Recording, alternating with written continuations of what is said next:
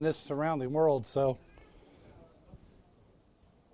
all right, we're going to continue in our series in the book of Romans.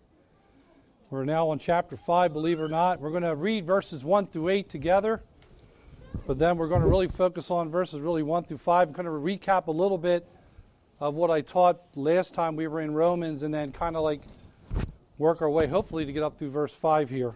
So you can follow along in the overhead if you want. And let's, uh, let's dig into the book of Romans. I'm going to read out of the version Moses brought down from Mount Horeb. No, I'm only kidding. I'm a LSB, NASB guy, so forgive me. Don't, don't fault me for it. All right, so Romans chapter 5. Let's look at the first eight verses here. And uh, as I'm reading this, remember, this is God speaks to us through His Zoe word, His life giving word. I want you to follow along because God is speaking to you when we're reading His Word. So, Romans 5.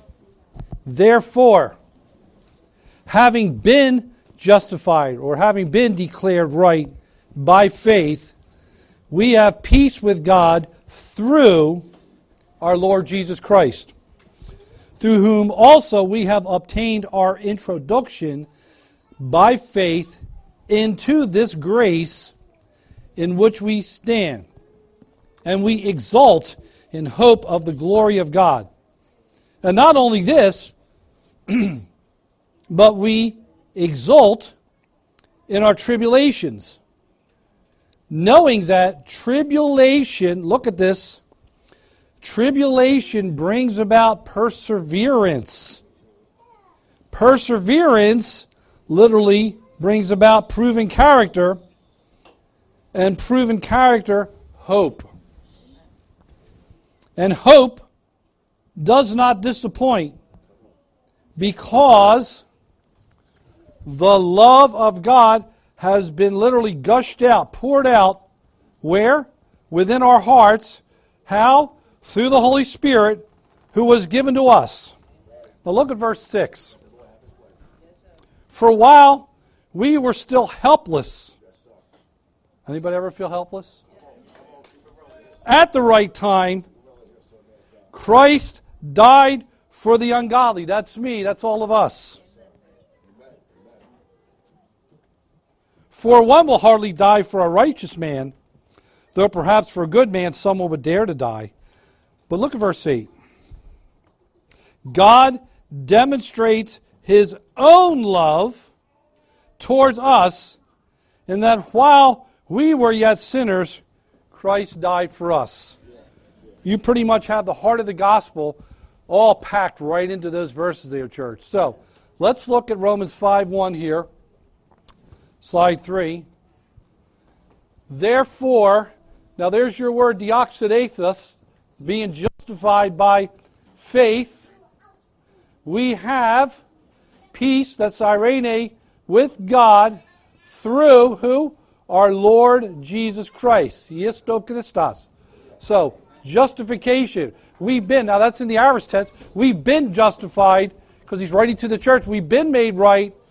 Comes to us by faith, and we have peace, irene, through our Lord Jesus Christ.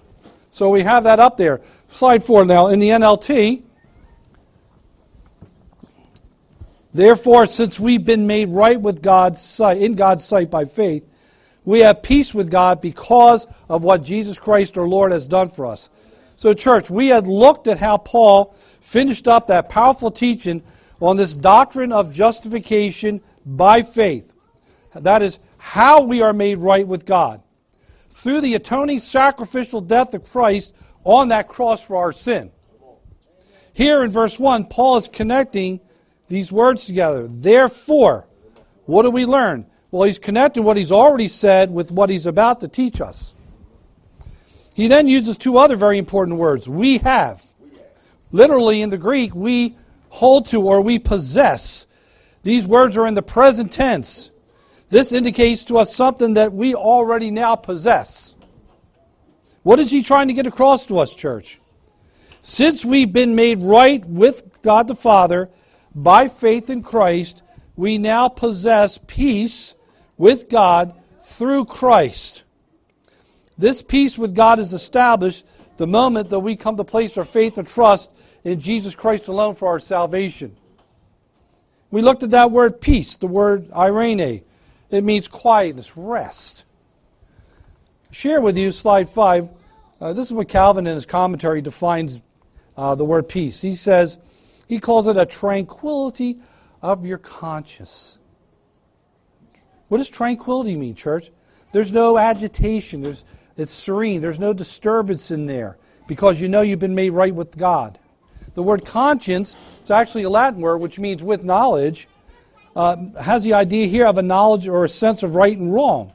It is an awareness of the person that he has of himself in relationship to the Lord.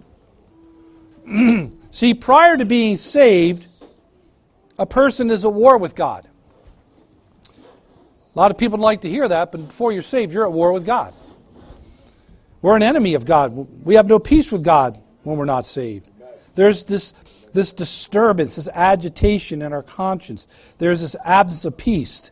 And sadly, most unsaved people do not think of themselves that way. Look at Romans 8 7. Look at this. Next slide. Slide 7. Here we are. Because the mind set on the flesh is hostile towards God. The mind, the phroneo, is set on the flesh and is hostile towards God. It, it does not, that word hupotasso, it does not submit itself, or it doesn't continually submit itself to God because it's not able to do so. When you're dead in your sins, you want things your own way apart from God. That's what's going on. So the mindset that is set on the flesh has this hostility towards God. Put up slide 8.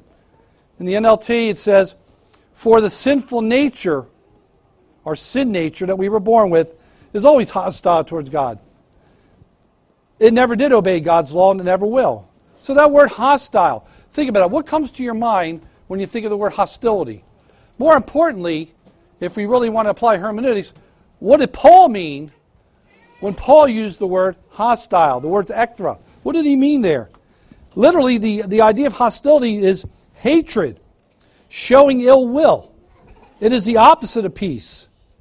Paul tells us what is hostile towards God. What is this hostility? He says the mind set on the flesh. That's your disposition your mindset. He's talking about our will, our affections, our reasonings. What are they set on? The flesh. So you have to ask yourself, well, because he uses the Greek word sarx here, what does he mean by flesh? Well, see, Paul's speaking of those who are unforgiven, those who are not born again, those who are unredeemed, who are dead in their sins. And he's been trying to tell us listen, guys, sin makes us very anxious people. Sin gives us no rest, no peace, only a disturbed conscience. So those who are feeding into that or indulging the flesh and its sinful desires, chasing after the worldly things, have no peace. You're not going to find peace in the crack vial. You're not going to find peace in the bottle. You're not going to find it in any drugs or alcohol. You're not going to find it there. It's not there. And he talks about those whose end is destruction, whose God is their appetite. Those who are setting their affections on these earthly things. This is what Paul is calling, calling hostile behavior towards God, and it's a way of life. This way of life, this behavior towards God, church is the opposite of peace with them. And people are longing for peace. But here's the problem they're looking for peace and happiness in all the wrong places. You're not going to find those blessings in the land of idols. And if we're to be honest with ourselves and the Lord this morning, we struggle with conjuring up gods of our own, own imagination. I mean, if we want to really get real with God this morning, we projected our own thoughts and have thought, this must be of God. But the moment we come to realize the truth about God, we are troubled in our hearts and we are disturbed at our enmity and hostility towards God. Do we yet see that apart from salvation, through Christ alone, there is no peace, there is no hostility. Only hostility. Our war against God ends when we our mouths are shut, and we realize there's no act on our own by where we can make ourselves right with God apart from the Holy Spirit. And we come to a saving faith in Jesus Christ. And we trust in Him alone as our Lord and Savior. We don't need to trust the booze. Miller Lite's not going to save you. The crack cocaine's not going to save you. All of that garbage is not going to save you. It promises blessing, but in the end, it's only destruction. Slide 9. So ask yourself these diagnostic questions this morning Are you still at war with God?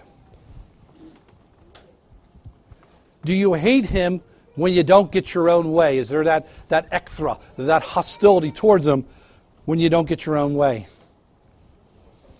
How often does hostility in your heart show up against Him? We put Him on trial and we blame Him for things. Church, this all changes. This all comes to an end when we come to a saving faith in Christ alone. Here's something I've learned in my own life. When you come to saving faith in Christ, listen, your desires, listen, your desires begin to change. Your heart begins to change. Your plans begin and your dreams begin to change as you're surrendering your life over to Christ alone. Peace with God is opposed to the dead security that is found in the flesh.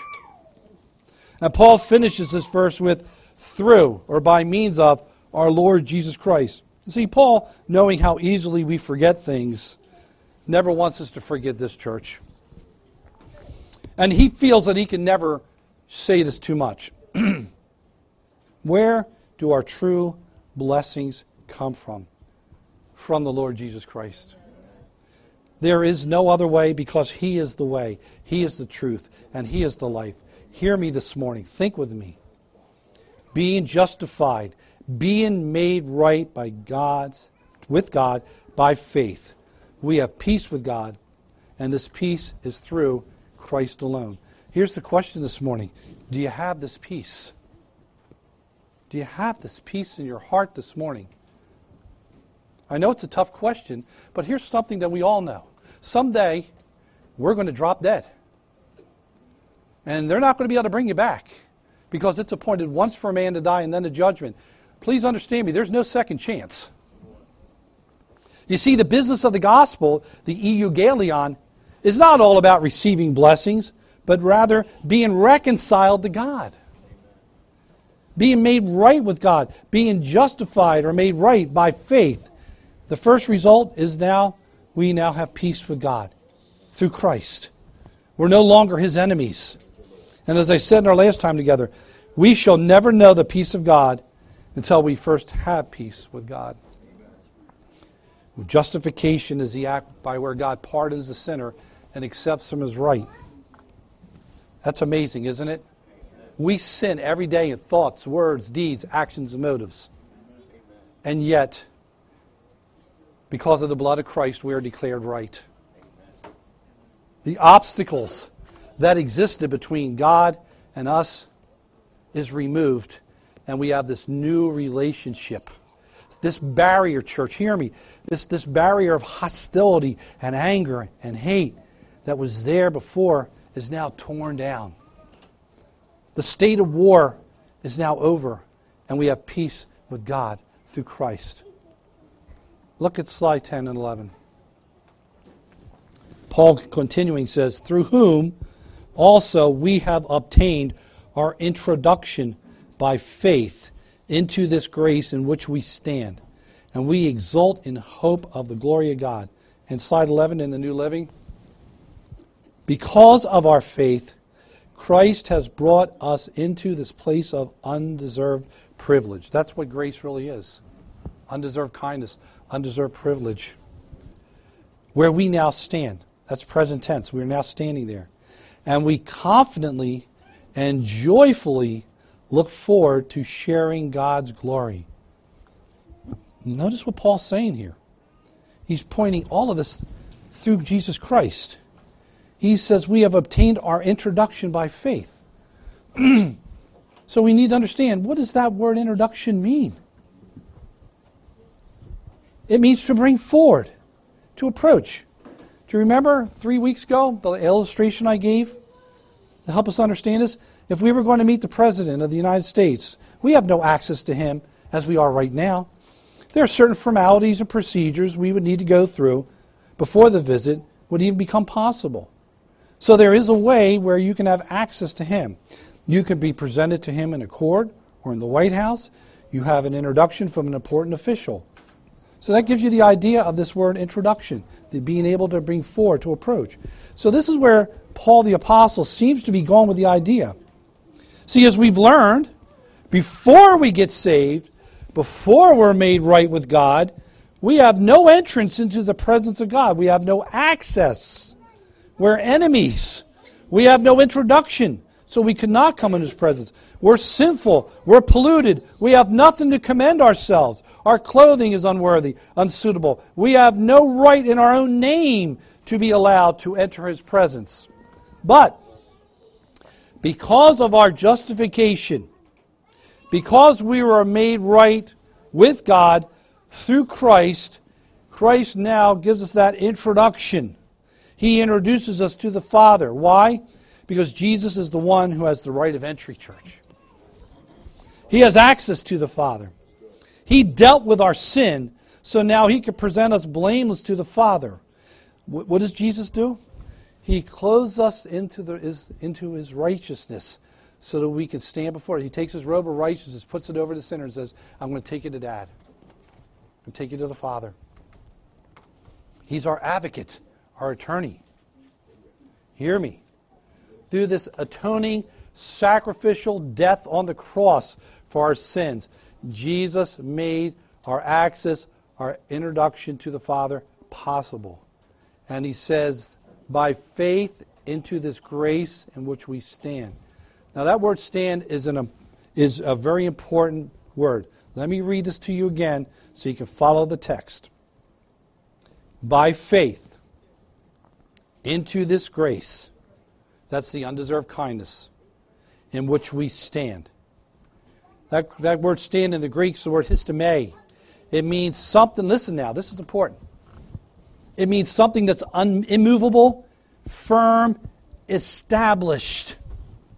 It's immovable. It's established. It stands firm forever. Before we were justified, before we were made right with the God, before we had this introduction to Father, the Father had looked at each of us in a legal manner. Why? Slide 12, Romans 3:23.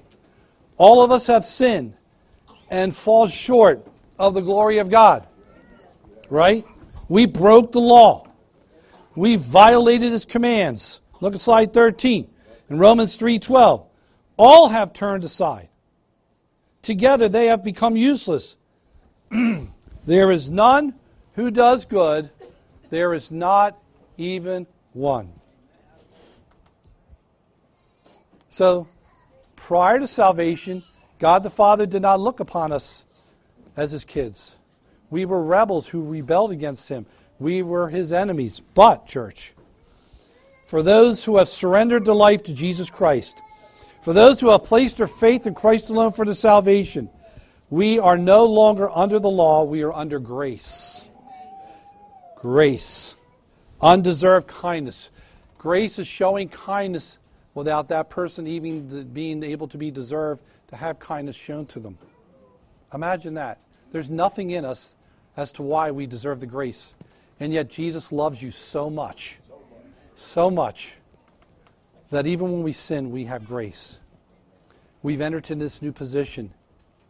And even when believers fall into sin, our sins are not more powerful than God's grace. Never forget that.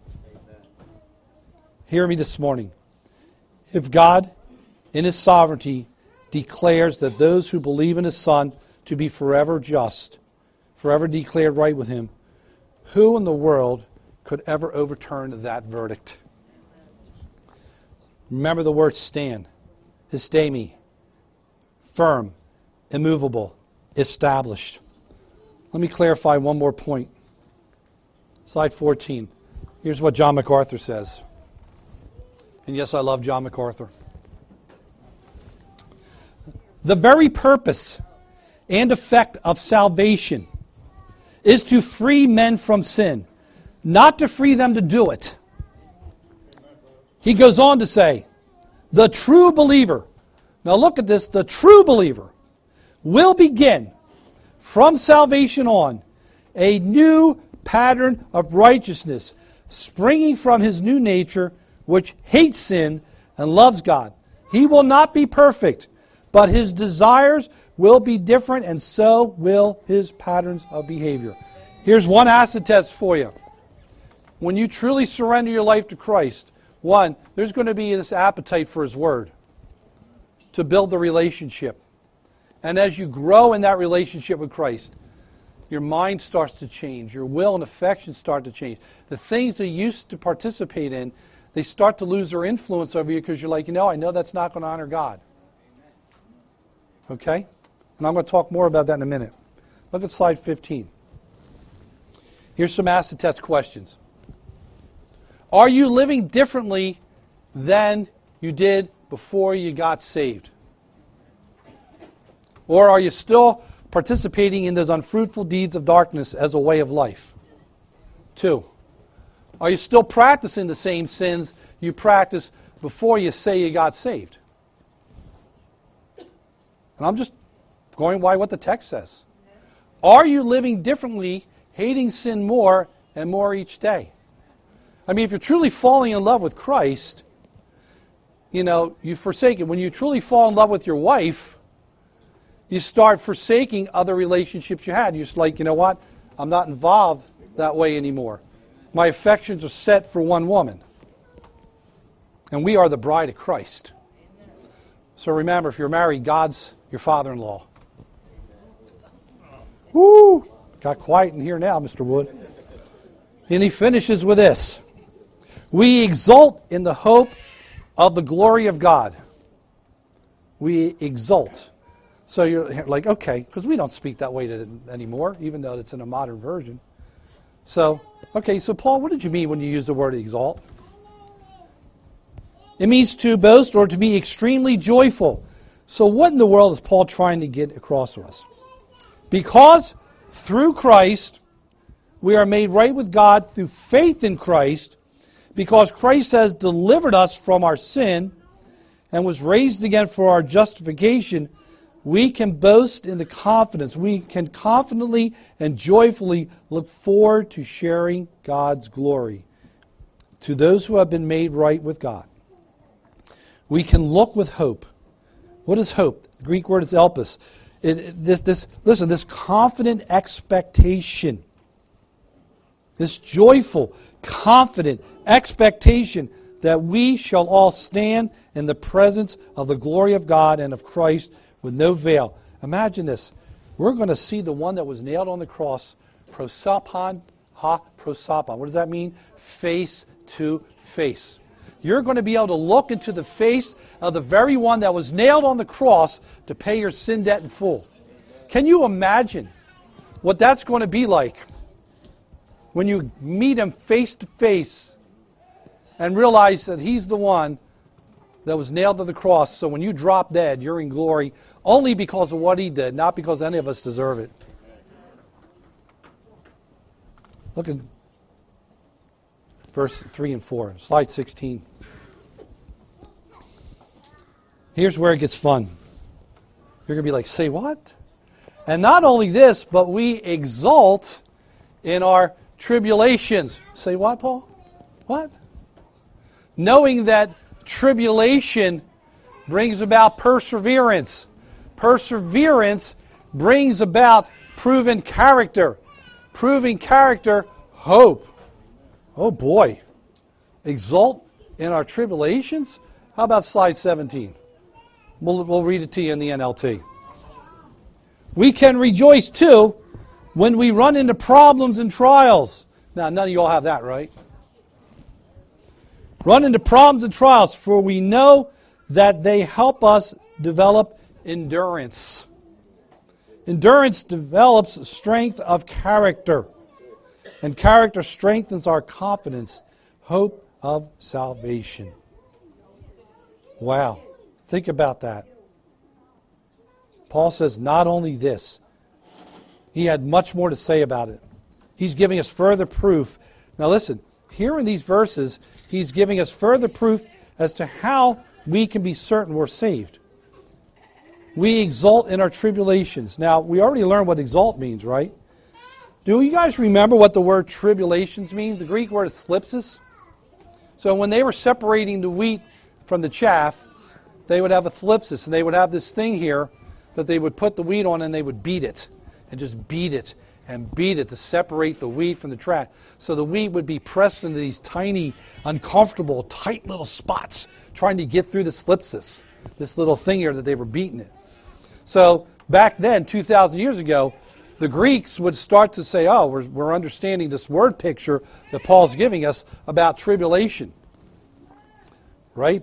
Pressed into, squeezed, being placed under pressure, affliction, stress, illness. Anybody, can you relate?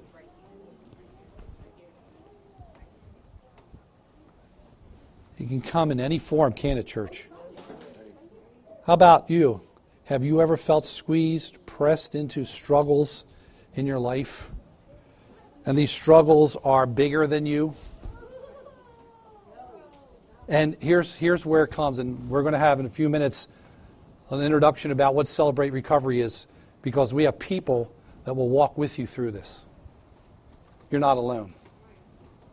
Okay? So think about that. But being pressed into these tight, uncomfortable struggles of life we learned that we don't need to go to the bottle.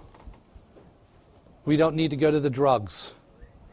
We don't need to go to the crack, the heroin, the fentanyl, all those things that tear down and destroy.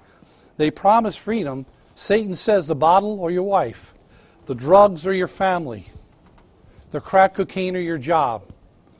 And we have all of these things out there to self medicate. But we have something much more powerful than that. Those pseudo gods. We have Christ. And here's the other thing. Do you know, church, that the very same God the Holy Spirit, who is fully God, the same Holy Spirit that was back in the Old Testament, is the same Holy Spirit that indwells every believer? Think about this. I want you to really think about it.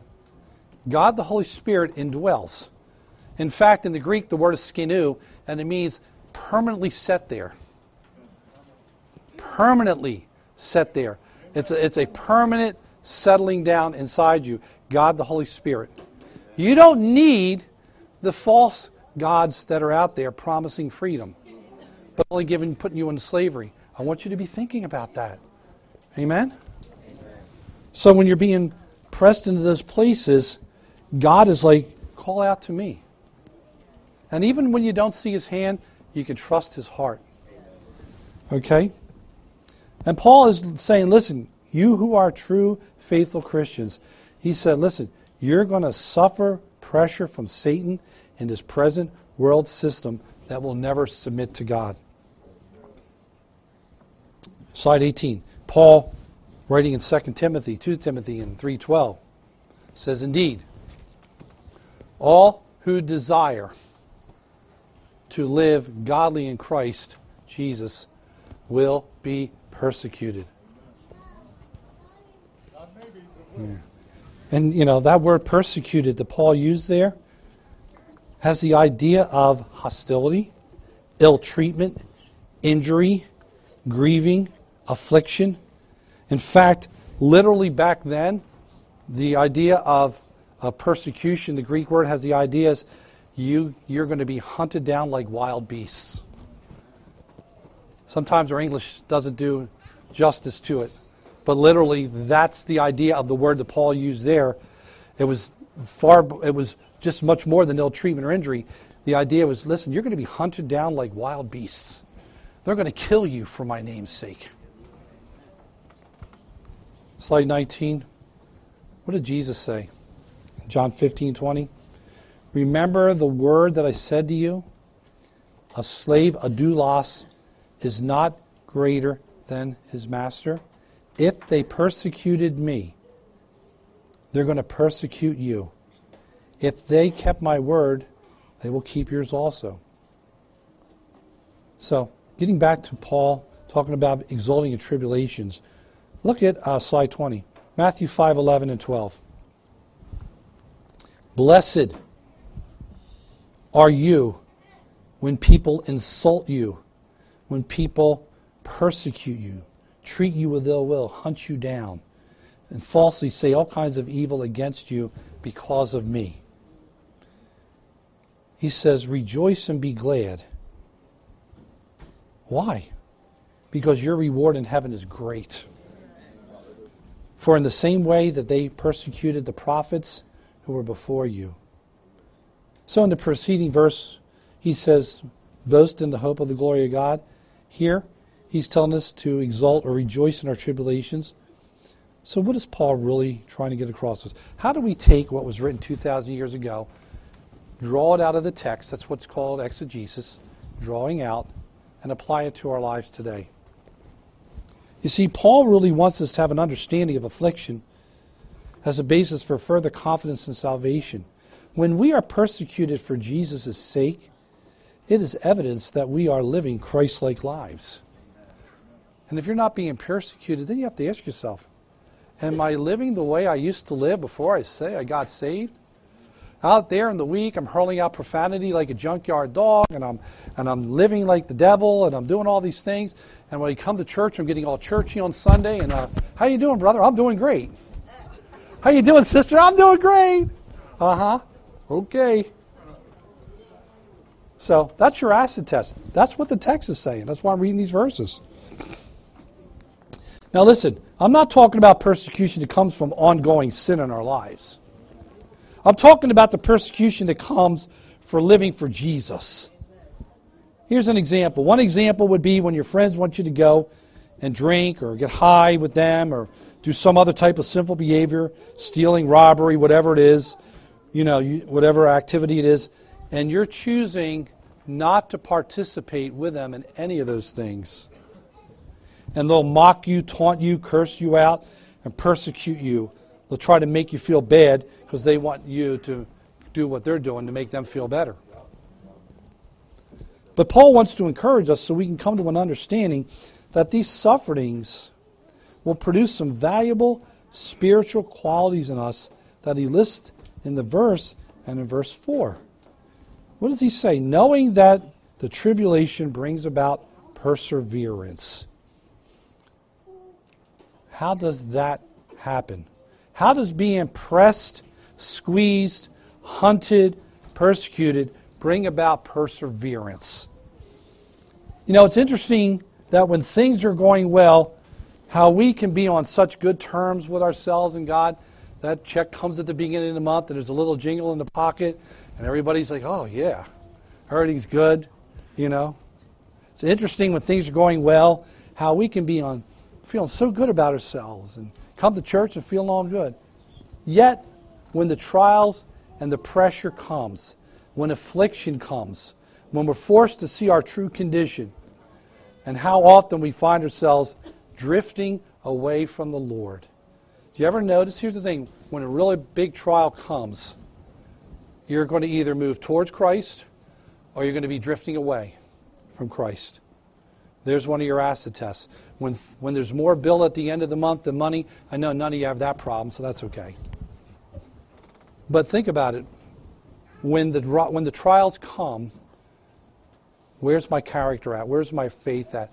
Am I, am I moving towards and clinging to Christ because I know that He already knows the end from the beginning? Or do I find myself moving away from Him? You know, just one more hit and get high, and you'll forget all about it. All goes away. No. So that's one of your acid tests. Slide 21. See, he uses the words brings about in the Greek. The word has the idea of accomplishing or having the endurance to remain faithful under tremendous pressure without giving up or yielding. Ask yourself when the trials are really hitting you hard, do you have the endurance to remain? Do you have enough faith in Jesus, who was nailed to the cross, to remain faithful under pressure without giving up and yielding? Next thing you know, I'm reaching for the bottle, or I'm reaching for the oxycodone, or I'm reaching for this and that. So then, how does this tri- tribulation, being squeezed, being persecuted into these painful places in our lives, how does it accomplish perseverance? Perseverance means, hupomai, to endure, to be patient. How many of us get impatient with God when things don't go our own way? Oh, you're all sanctified now. Okay. You see, the idea of perseverance there is this continued effort to remain faithful despite the difficulties, failures, or opposition. Look at the text. Where do you see your life fitting into the text? The Bible is like a great Ginsu knife. The Word of God is living and active and sharper than any two edged sword. It has the ability to pierce even to the, joints, the, the joints and marrow, and is able to judge the thoughts and intents of the heart of man. And if you remember when I taught you about that in, that, in Hebrews 4.12, when a person was on trial, they would take a dagger and put it right here, literally just about touching the skin. And the re- idea here is that the person was forced to face the court for what his, his, his trial, what was going on. And if he tried to turn away or look down, he would slit his own throat. That's actually the idea of Hebrews 4:12 in the last part of that verse. So I want you to think about it where you're at with your trials, your struggles, all the different things. Here's another question. What does God want you to do differently than you're doing now when those trials come and you end up reaching for the booze or the drugs what is God saying? You know, why don't you try it my way now? You've tried it your way all these years, and look where it's gotten you. Why not try it my way now? So think about that. To endure, to remain faithful during difficulties and failures. You see, Paul's speaking of, of, the ability for the believer to continue working in the face of strong opposition and obstacles throughout his life. The moment the trials and tribulations come, we really come, if you're saved, to realize our need for the Lord. And by the way, the Lord still works through people. You're going to learn about that and celebrate recovery in a few minutes. You know, we really find out what we're really living with. We're really trying to find out what is my relationship like with Jesus Christ. Have you ever sat down and asked yourself, who do you tell yourself who you are? when you're alone, or it's just you looking at yourself in the mirror and no one's around, ask yourself, who are you telling yourself who you really are? And when the trials and oppositions and struggles come, ask yourself, am I seeking answers in the land of idols, or am I seeking answers how to navigate through this with the Lord, with Jesus? Am I going to the elders of the church or my mentors or if I have a godly sponsor that's soaking in the Word of God who can speak wisdom into my life. It's getting quieter. Uh oh. Uh oh. We're almost done. He says, proven character. Proof, test, trial. Proven character. Dokeyami. This was a word used 2,000 years ago of the testing of precious metals such as silver or gold to reveal its true purity. You see, when you're going through a trial, church, that's placing tremendous pressure upon you, and this trial you're going through demands the endurance needed to continue through it and persevering through it, it will really reveal to you whether or not you're really truly following Christ. Just as a metalsmith uses extreme heat to melt the silver to clean the dross off of it, and then he knows when the silver is pure when he can see his own reflection in the silver when all the dross is scraped away. The Lord uses those trials and tribulations in our lives to continually cleanse our hearts from the spiritual impurities that are there that are hijacking your walk with the Lord. You see, these trials have a purpose to them. And that purpose is to drive us back to see our need for total dependence on Christ. And Paul is not abdicating or saying, hey, I'm trying to teach you to like being on trial and having sufferings. let's face it, when we get sick, none of us rejoices at that. You know, we don't sit there and puke our guts out and say, thank God for that. But Paul wants us to come to this mature understanding that when trials and persecutions start hammering at us, when life presses in on us and it's painful, when sickness comes at us, we can rejoice because our faith enables us to persevere through the trial and we're able to pass the test. Well, where does it say that, Pastor Jack? I'm so glad you asked. Slide 22 and 23. Blessed is a man who perseveres under trial.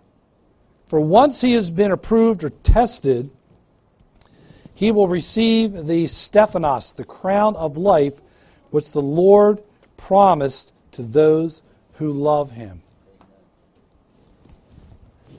When you're alone tonight and it's just you, ask yourself this question Do I really love the Lord?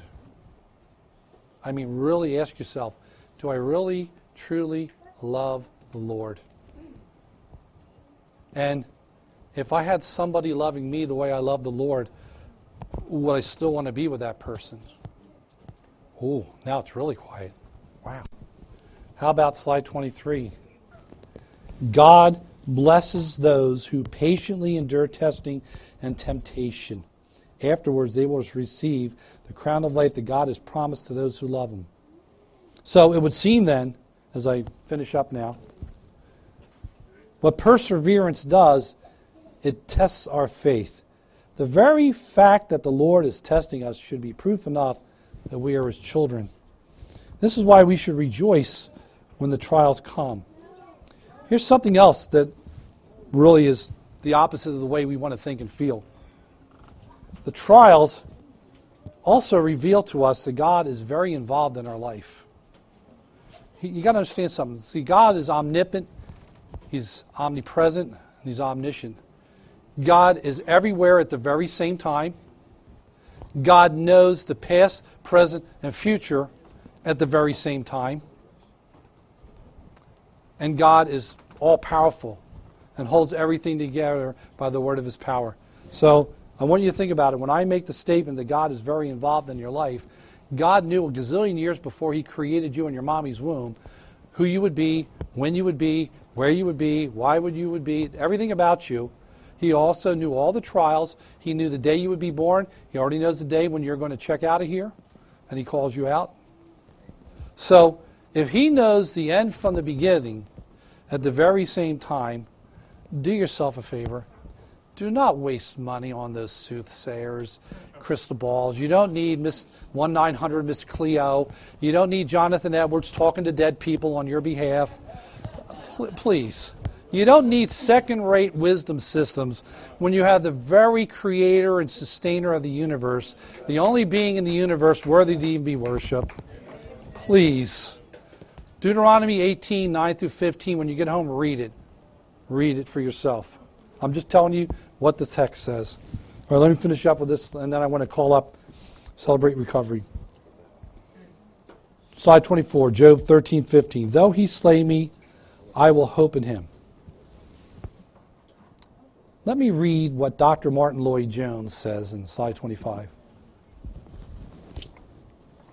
They get rid of everything else in us except what is true.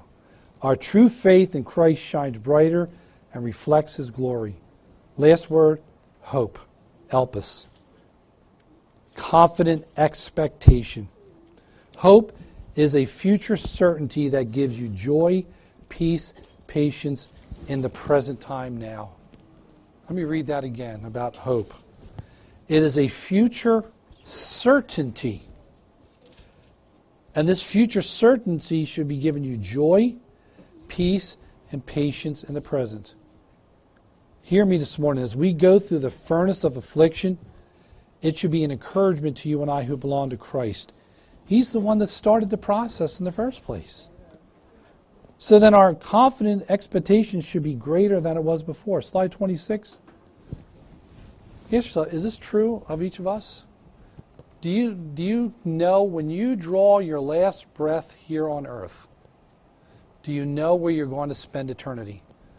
I want you to really think about that.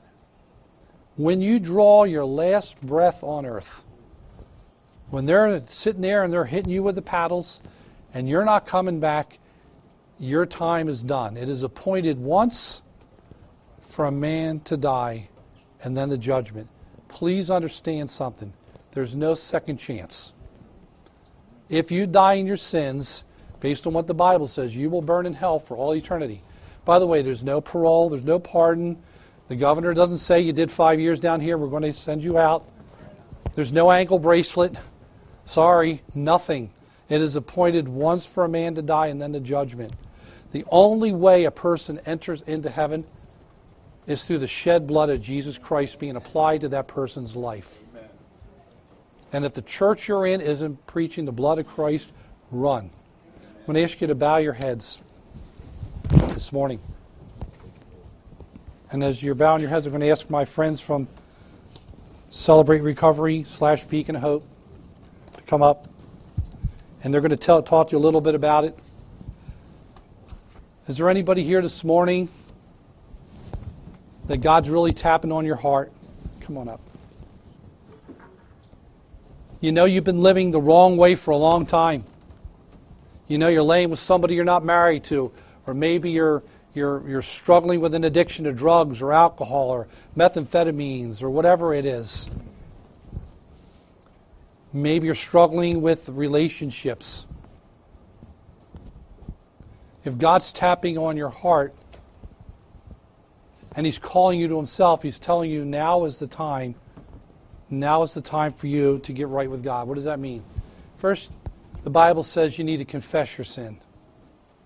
Just come, listen, God already knows it. The confession is your benefit, not His. He already knew, He already knew every sin you were going to commit before you were even born. But if we confess our sins, He's faithful and just to forgive us of our sins and to continually cleanse us from all unrighteousness. I'm going to ask you to do something this morning. I'm going to ask you to surrender your life to Jesus Christ as he has been freely offered to you in the gospel. Now is the time, church. We don't know how much time we really have left here. We really, really don't. I mean, it doesn't take a rocket scientist to see that the world is, is spiraling out of control. I mean, we're only two steps away from World War III nuclear war. It doesn't take a rocket scientist to, you know, just turn on the news and then read Matthew 24. If you're here this morning and you're struggling, Christ is the answer. Surrender your life to Christ. I'm going to ask Tom and Samantha Nias to come up. I'm going to give Tom as much time as he and Samantha need. He says he's only going to take about three hours. And he's going to explain to you about Celebrate Recovery. All right? It's all you, brother. Sam's not coming up. Sam's not coming up. Sam's hiding? Hi. Go ahead, Tom. Hey, guys. Um, so thank you, Pastor Jack, and thank you to the, to the church uh, for allowing me to come out uh, and talk about Celebrate Recovery. Um, just a little introduction. Celebrate Recovery. Or my name's Tom. I'm a grateful believer in Jesus Christ. Um, I have God has given me five years victory over drug and alcohol addiction. Um, thank you, thank you. And uh, you know, I I uh, for years I struggled with drug and alcohol addiction. I struggled with um, serv- self-centeredness, being selfish, um, doing everything to, to, to serve my flesh, serve what I wanted in the moment, um, instant gratification. And uh, it wasn't until I, I gave my life to Jesus uh, and then started to learn how to build and grow a relationship with Jesus that I was able to finally come out of that. Um, it, it wasn't the 15 times in rehab. It wasn't it wasn't the uh, burning every bridge. It wasn't the isolation. It wasn't anything. It wasn't the, the methadone, the Suboxone. It was none of that. It was uh, a, a relationship with Jesus and learning how to have that relationship with Jesus and walking it every day uh, that has been given me the ability to stay sober. Um, and that's what Celebrate Recovery has done for me. Um, I'm also one of the ministry leaders at Celebrate Recovery. Uh, if anybody wants a card afterwards, I can give you a card. Um, so next slide, please. So, uh, sorry, the fir- the first slide said, "What can I expect at Celebrate Recovery?" Um, and you can expect live worship, um, live worship. Uh, we have music similar to those you hear, and I know Pastor John uh, is, is going to try to start a celebrate recovery here in this church. That wasn't me. Um, so, so live live worship. Uh, next slide, we have uh, large groups. So large group is uh, rotating 26 weeks um, of lessons. We go every other week with a lesson and a testimony. Or uh, if you're similar to AA, it's like a, a, or if you're familiar with AA or NA, it's just like someone's story um, about how God worked in their life and, and brought them out of uh, out of a struggle. And then uh, then we break off into small groups. So the first hour is large group. We break off into small groups, men with men, women with women, um, and and uh, the small groups are divided into specific reasons for coming to to uh, celebrate recovery. So celebrate recovery is to find freedom from all of your hurts, habits, and um, and hangups. Thanks, John. So really, at RCR, we're, we're at Gilbertsville and uh, at New Hanover United Methodist Church every Tuesday night. Um, and really, it's about 35 to 40 percent of the people who come to RCR who are there for drug and alcohol addiction. The rest of the individuals that are there are there for a variety of things um, people who struggle with past abuse, people who struggle with codependency, enabling, um, anger issues, pride, ego. You know, the list goes on and on and on. Uh, but it's, uh, it's there for everyone, and people find freedom uh, from everything through the program of Celebrate Recovery. Uh, the next slide, please. We also run step studies. Oh, thank you. Ne- uh, step studies. So step studies are a like six month, week by week, and this is really where I got to learn how to live. Uh, you know, everything that Pastor was saying today um, about what we do when we feel um, when we feel tempted. Well, how do we do this? How do we do that? How do we build that faith? Those are all the things I wanted, but I had no idea how to live that out in everyday life. Um, you know, it, and I needed to learn how to do that. Uh, and I was also at an odd place where I didn't trust the church enough to go to church and learn, right? So um, I found that in Celebrate Recovery, and I was able to able to get that and learn how to do that every day uh, through Celebrate Recovery. Um, so that's really what Step Study was able to do. Is it, uh, it helped me to form really long-lasting uh, relationships with other men. Another thing I had never done in my life before. Didn't know how to do it. Um, and the Step Study, you know, I, I got I got to uh, have long-lasting relationships with other men. Um, next slide, please. You can just put all these ones up that are on this one, please. I think there's multiple bullet points. Yeah. It's also, I can't read it anywhere, though. I can't read it. I'm just going to talk. um, so, Celebrate Recovery, some of the main differences between CR and um, other recovery programs are the small groups, like I mentioned before. Uh, we have very strict guidelines to make sure everybody feels safe. Again, there's a lot of people who come there for, uh, you know, struggles uh, of abuse and things like that. That that uh, a lot of people, own, you know, first share that at a CR meeting um, or one-on-one with a pastor. But um, so we have uh, guidelines to make sure everybody feels safe, uh, and the 12 steps are directly adopted from the 12 steps of Alcoholics Anonymous. Um, there, there are Bible verses that go with all the steps and our eight principles. And uh, we, we pull the Bible into it, and Jesus is the center of our recovery, the center of the steps, and the center of uh, coming out of or gaining freedom from these things. Um, let's go next to the principles. Sorry, and I'm not, I'm not even the, the, one who's supposed to be here today, so I apologize for not being prepared. um, thanks. so we're going to go through the, uh, the eight principles. Um, I would encourage you all, if you can, see them, read them, read through them with me. This is what we do at the beginning of every meeting. Um, if not, that's okay. I'll just read through them. Uh, principle one: realize I am not God. I admit that I am powerless to control my tendency to do the wrong thing, and that my life is unmanageable. Uh, Matthew 5 3, happy are those who know that they are spiritually poor. Next. Earnestly, uh, principle two, earnestly believe that God exists, that I matter to him, and that he has the power to help me recover. Matthew 5 4, happy are those who mourn, for they shall be comforted. Next. Three, consciously choose to commit all my life and will to Christ's care and control. Happy are the meek, Matthew 5 5. Four, openly examine and confess my faults to myself, to God, and to someone I trust. Happy are the pure in heart, Matthew 5 8. Voluntarily submit to any and all changes God wants to make in my life and humbly ask Him to remove my character defects. Happy are those whose greatest desire is to do what God requires. Matthew 5 6. Evaluate all my relationships. Offer forgiveness to those who have hurt me and make amends for harm I've done to others, when possible, except when to do so would harm them or others. Happy are the merciful, Matthew 5 7. Happy are the peacemakers, Matthew 5 9. And reserve a daily time with God for self examination, Bible reading, and prayer in order to know God and His will for my life and to gain the power to follow His will. And the last one, yield myself to God to be used to bring this good news to others, both by my example and by my words. Happy are those who are persecuted because they do what God requires. We just heard that, right? Um, we just heard a lot of Matthew this morning, and it, a, a, lot of uh, the, our principle, right? the principles and the beatitudes um, are directly out of Matthew, and again, those are all things that we strive for. Most of us strive for to be, be like, and be, work towards. Um, but for me, I didn't have any idea on how to do that in the practical day-to-day life that I, w- that I live and that I was living. Um, and, and that CR is where I was able to learn that. Um, I was able to get other men around me who, who uh, were, had a similar walk. Um, and, you know, it's just, it's just been amazing. It's been one step at a time, one baby step at a time. Um, and God has completely changed my life in so many ways.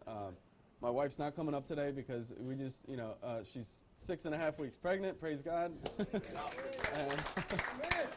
uh, and, she's not feeling well, but um, so, I mean, so many good things are happening in my life today, and it's all, all, because of turning my life over to Jesus every single day and, and asking Him to show me His will. So thank you guys for letting me be up here and speak.